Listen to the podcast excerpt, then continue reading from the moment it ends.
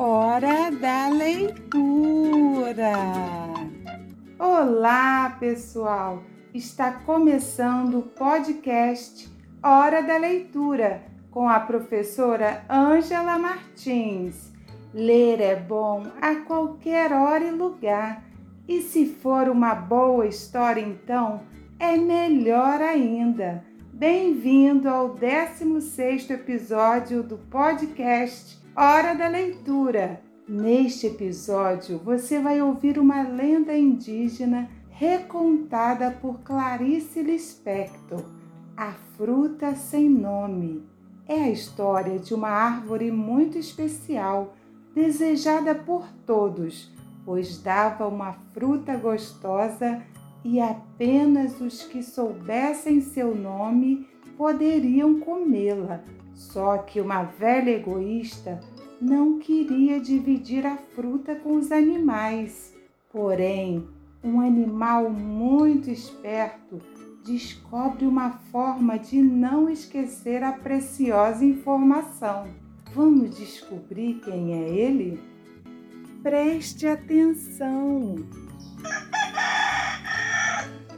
O galo cantou. Ele veio avisar. Está na hora da leitura. Um, dois, três e já a história vai começar. A fruta sem nome. Neste mês cai o Dia das Crianças. Além de brinquedos, por que não lhes contar sobre a fruta desconhecida? No tempo de nossa tatatataravó, simplesmente as árvores cresciam lindas, mas sem dar frutas. Além do mais, não havia boas raízes para um repasto bom. Como se pode imaginar, a fome graçava entre os bichos Aí, como quem não quer nada, espalhou-se um boato. Na floresta amazônica crescia uma árvore especial, árvore com dom de encantamento. Da fruta? perguntavam-se os bichos. A resposta veio da arara tagarela. Dava fruta gostosa. Havia, porém, um mas. Para colher a fruta, era preciso conhecer antes o seu nome. Os bichos pensaram, pensaram e pensaram.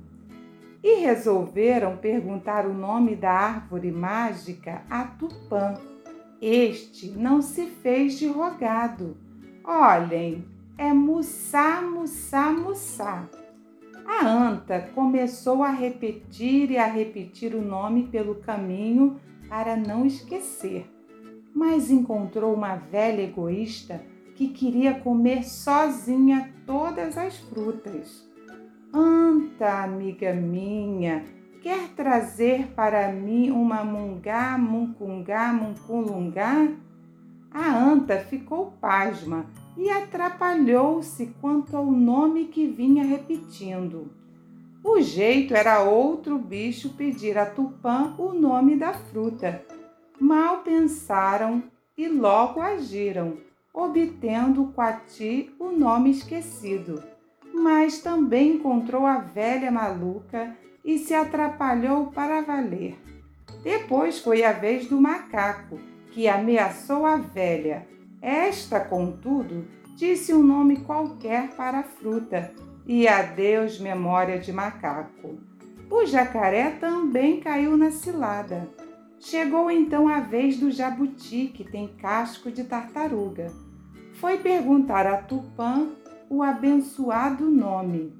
Tupã quis desiludi-lo. Você não é de nada com sua vagareza.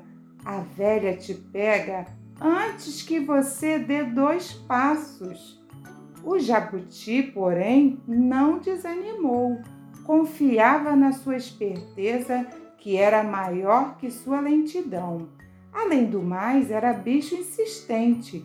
Aprendeu o nome e tocou a sua flautinha, repetindo o nome e depois a mesma melodia. Aí a velha foi se achegando, sabida, e gritou: Filhinho, também quero mungá, mucungá, muculungá. Mas o jabuti continuou dizendo: Mussá, mussá, mussá. Quanto mais a velha queria atrapalhar, mais o jabuti repetia o nome certo.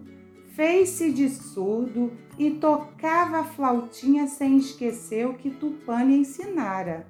A velha ficou danada da vida e começou a bater no seu casco, mas embaixo do casco o jabuti cantava.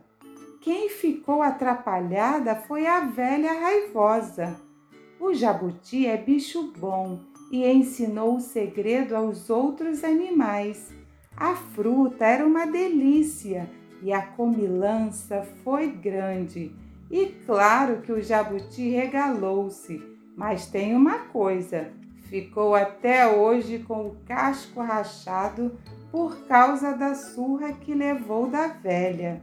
A hora da leitura está terminando, mas a gente vai se encontrar novamente na próxima semana.